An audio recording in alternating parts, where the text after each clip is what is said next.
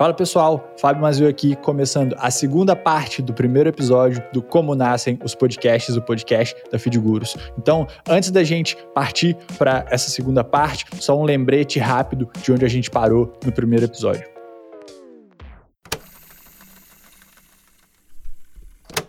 A gente pode até dar um passo além. Agora que eu já comecei aqui, vamos, vamos finalizar. Mas uma das coisas bem interessantes, só para a gente concluir essa parte dos convidados, é que isso pode ser parte do seu processo de vendas. A gente está falando muito sobre promover, e promover geralmente é algo do marketing ou de growth, de, enfim, aumentar o alcance do conteúdo. Mas se a gente está pensando que está trazendo convidados aqui, vamos pensar num B2B que conecta, se conecta com indústrias e grandes empresas, etc. Imagina que você pode usar esse conteúdo para o processo de vendas dos seus vendedores, né? Para conversar com os, os key holders, os champions, quem assina o cheque, etc. E ajudar a educar essas pessoas sobre por que elas precisam te contratar. Então a gente está falando de educação aqui, de audiência, não é só para tipo todo mundo que está fora, do, enfim, não é só para tipo todo mundo que tem interesse no que você pode falar. Tem coisas mais estratégicas aqui, e por isso que a gente comentou que são é, que é um recorte de negócios e B2B, mas que podem fazer muito sentido e gerar leads para a sua empresa, acelerar o seu ciclo de vendas. Então tem uma parte estratégica aqui que é um pouco diferente desse lado de consumo de conteúdo mais abrangente de podcasts, né?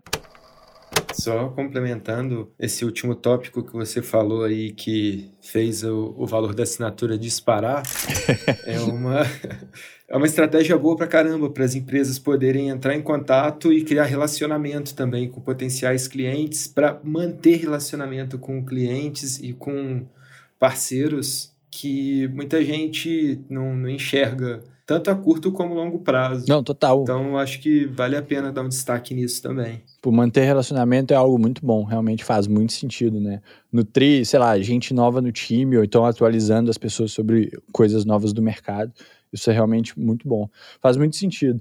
E pensando até nessa ideia de educação e de uh, manter as pessoas atualizadas, a gente tem a possibilidade também de capitalizar outros canais com conteúdos derivados do podcast. Então, obviamente, a gente não pode partir do pressuposto que todo mundo vai consumir o meio, vai se interessar, essa é só a realidade. Tem gente que prefere ler, tem gente que prefere drops curtos nas redes sociais, mas você pode alimentar esses canais com conteúdo do podcast. Então, você pode criar um blog post derivado dos seus episódios, você pode pegar trechos e compartilhar nas redes sociais ali para vai continuar educando. Obviamente, o objetivo é levar as pessoas a ouvirem o podcast inteiro, o episódio inteiro, mas você consegue capitalizar mais canais. De um ponto de vista estratégico, isso é muito importante. Como o André comentou, você consegue usar isso internamente ali, junto com seus clientes e para prospectar. Você pode usar isso dentro de um fluxo de e-mails, é, de, de automação, de nutrição, etc. E isso aqui também é papo para um outro episódio. Provavelmente a gente vai gravar. É o próximo. Eu não sei qual é a ordem, não, tá, gente? Mas se tudo der certo, o próximo vai chamar Growfice para Podcasts. E esse, esse é o título. Esse é o título, é o título do roteiro, tá? É o próximo. Eu, eu acho que vai ser o que vai estar tá embaixo. Se não for, um dia ele vem. Isso está mais dentro dessas estratégias de growth, de crescimento, etc. E você pode, enfim, capitalizar outros canais, capitalizar tráfego orgânico do Google com um blog post derivado do seu episódio, que além do episódio estar embedado lá, tem o texto, tem a transcrição, tem várias coisas relevantes aqui. Então, isso faz muito sentido para empresas. Por quê? Eu estou fazendo os links muito bons. Porque a gente consegue produzir esse conteúdo com uma certa facilidade. Não entendam isso de uma maneira trivial. Aspas mas, bem grandes no facilidade. Aspas bem grandes no, no facilidade, exatamente. Mas basicamente, produzir um podcast é a questão de ter uma ideia. Então, pode ser pensar num roteiro e pensar em como a gente vai fazer. Literalmente, esse episódio que eu espero esteja sendo relevante para você, tem eu e o André aqui seguindo uma lista de tópicos que foi resultado de uma pesquisa de uma, duas horas sobre por que esse tema é relevante, coisas para a gente né, amarrar a ideia. Então, com uma ideia, você consegue executar e a gente está aqui há alguns minutos, não sei quantos, mas a gente está aqui conversando sobre esse tema para trazer uma visão relevante, uma visão da FeedGurus sobre isso. Então, o segundo ponto é que tem um baixo custo. A gente está, tipo, nas nossas casas. Tudo bem, a gente tem que falar que eu e você temos uma estrutura um pouco mais robusta, mas porque a gente trabalha com áudio, trabalha com isso. Então, obviamente, você não precisa ter a mesma estrutura que eu e o André temos aqui, por exemplo. Tipo, eu tenho um mini estúdio aqui, o André também tem um mini estúdio ali, mas a gente trabalha com isso e a gente até tem um, um outro histórico de, de, enfim, produção musical, de gravar banda, de, enfim, de nos gravarmos, etc. Então, você pode começar com um setup consideravelmente simples, no sentido de um bom fone com fio, você pode usar o Zencaster, igual a gente usa e a gente sempre fala dele porque a gente gosta mesmo, para gravar com outra pessoa remotamente. Você pode usar um software de áudio do seu próprio computador. Se você tiver no Mac, você pode usar o GarageBand, por exemplo. Se você não tiver no Mac, você pode usar o Reaper, que é um software de áudio que a galera usa mundialmente, né? Acho que tem um estigma grande, assim, de...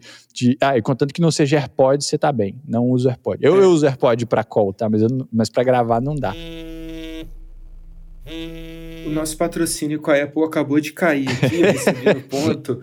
Mas infelizmente eu vou ter que concordar com você. Ele é, é muito prático, porém, assim, em questão de usar para uma gravação, ele não é recomendado, não. Até a maioria dos fones Bluetooth, né, de certa maneira, porque o fone Bluetooth já comprime o áudio ali, ele passa menos informações do fone para o computador e o que a gente quer é o máximo de informações possível. O máximo de fidelidade. Então, assim, Sim. independente de você estar tá com equipamento barato, acessível ou com equipamento de, sei lá, um investimento um pouco maior, o importante é tirar o melhor dele. Então, tem que ter esse tipo Sim. de cuidado. Não, total. E é aquele esquema: bom planejamento, faz um teste antes, tipo, um fonezinho JBL de fio plugado num lugar silencioso, sem você, com tipo assim, um palmo de distância da sua boca pro até menos, da sua boca pro microfone, já vai funcionar muito bem. Se você não acredita em mim, faz um teste falando no seu celular, tipo, conecta o fone no seu celular, usa o gravador de áudio, grava de teste e ouve, e você vai ver que tipo, tem, tem uma excelente qualidade. Você ouve a voz com clareza, etc. Então, se você se conecta nessa facilidade de produzir, que a gente pôs grandes aspas lá, porque você precisa de uma ideia, você precisa executar isso, você vai ter um baixo custo para tirar isso do papel. E na hora de, da parte técnica, se você quiser dar aquele próximo passo no seu show, conversa com a gente, que a gente traz a nossa expertise técnica ali para criar realmente uma experiência de áudio. Então, ó, eu não falei, a gente não falou nada de pitch de nada até agora. A gente segurou bem, segurou bem. Mas tem um ponto importante aqui, só para a gente trazer o contraponto, que é porque pode não fazer sentido para as empresas. Isso é bem importante. Igual eu comentei, não necessariamente todo mundo vai ouvir os podcasts, né? A gente tem que respeitar também as preferências pessoais e nem todas as empresas vão ver sentido investir em podcast. Mas a gente tem basicamente dois grandes motivos, assim, né? Dois grandes red flags de quando não faz sentido para as empresas. Um é, se você não tem um time, se você não tem braço disponível para realmente abraçar e liderar esse projeto, é muito difícil. E se você não tem espaço para executar as táticas de promoção dos episódios, assim, não vai funcionar, né? Tipo, não é aquele spread and praise. Só publicar no Spotify não vai fazer o show crescer, né? É, realmente esse é um ponto que precisa ser trabalhado, que o podcast é uma plataforma que ainda depende de promoção em outras mídias e cada vez mais está crescendo. As próprias plataformas estão criando novas maneiras de se promover lá dentro, mas como o Fábio falou, é, é necessário um esforço coletivo de um time, um espaço, assim, um aval de uma liderança ali com o projeto. Não, total. E quando o time acompanha de perto, ele aprende mais sobre o canal. Acho que isso é algo bem importante. Então, aprende mais sobre como os podcasts funcionam, como as plataformas funcionam, uh, aprende mais sobre dia a dia do conteúdo em si. Então, a gente faz vários testes aqui de formato de, de abertura, de duração do episódio, de estrutura de episódio. Então, quando o time acompanha isso no dia a dia, consegue aprender mais sobre isso e aplicar isso também nos próximos episódios. Então, tem esse senso de ver uh, o canal evoluindo. Então, isso é bem importante. E, como o André comentou também, ainda depende de outros canais, muito no sentido de ser uma estratégia cross-channel. Então, se a gente pensar no Spotify como um buscador, ele está longe de ser tão evoluído como o YouTube é um buscador para vídeos, por exemplo. Então, hoje, se você digitar um tópico de episódio lá, vai, vão aparecer músicas, eventualmente, que tenha algum daqueles termos, alguma daquelas palavras-chave. Então, é aquilo que a gente estava falando antes, né, sobre as plataformas, etc. A Apple tenta isso com o Apple Podcasts, mas ainda tem várias coisas no Apple Podcasts que eu não entendo como e por que não funcionam, e porque eventualmente dá um bug, o track não toca.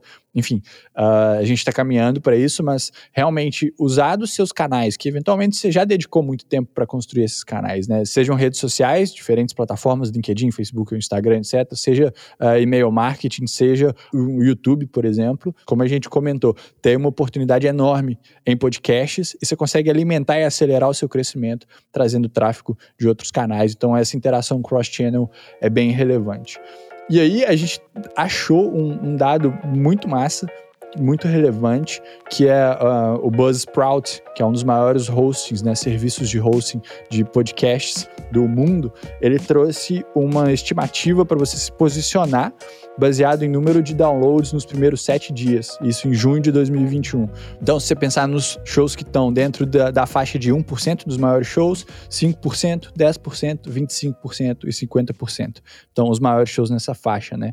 Se a gente considerar os top 1% dos podcasts, dos shows, então aqueles que são realmente muito grandes, eles têm uma média de 3.647 downloads barra plays nos primeiros sete dias. Se a gente pegar 5%, são 629 downloads, 10%, 264, 264, 25%, 78 e 50%, 28 plays. Então, o que foi muito interessante para a gente, ou as duas coisas que chamaram nossa atenção.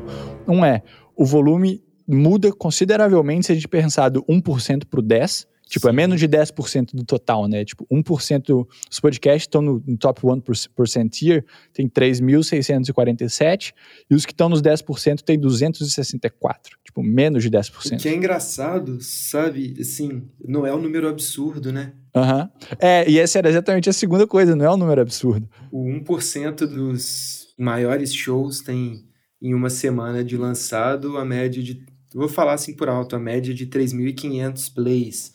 Uhum. E aí, às vezes, a gente fica meio preso numas métricas de comparação, de referência com o YouTube, Sim. que. Completamente diferente, completamente outro canal, outro diferente, meio. Né? outro universo. Então, é outro, um dado muito importante para a gente se atentar também.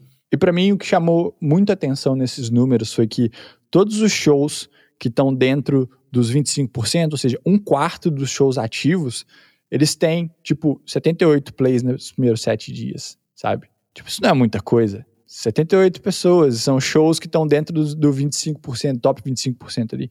Enfim, esperava mais, sendo bem sincero. Eu também. E o meu, meu, último comentário sobre isso, sobre, enfim, plays, e isso está dentro de por que não faz sentido para as empresas, porque se você tem expectativas muito altas barra desalinhadas com o canal, é muito fácil você não ter esses resultados que você acha que precisa ter, porque você está comparando com o YouTube, por exemplo, ou com o blog, ou com o Google Analytics, etc., e que são irreais pelo formato. Mas para mim, algo que chamou muita atenção é que tem um comparativo com março de 2021. Então a gente está de março, abril, maio, junho, é, são quatro meses de diferença. Então se a gente pegar o top 1%, 3188. Então a gente está falando de um crescimento de mais ou menos 20%. 5%, 584 para 629 uh, ah, 10% de crescimento. E aí o top 10%, 244 versus 264, não teve tanta diferença, mas, de novo, um pouco menos de 10%, acho que dá um 7 ou 8, sei lá, nós estamos fazendo as contas ao vivo aqui, perdão. E aí o top 20. mas aí o top 25 podcasts, 74 versus 78, então 4 downloads de média de diferença, e o top 50, 27 para 28. Então, assim, o que isso mostra é podcasts menores mantêm uma média de plays ali muito alinhada ao longo do tempo.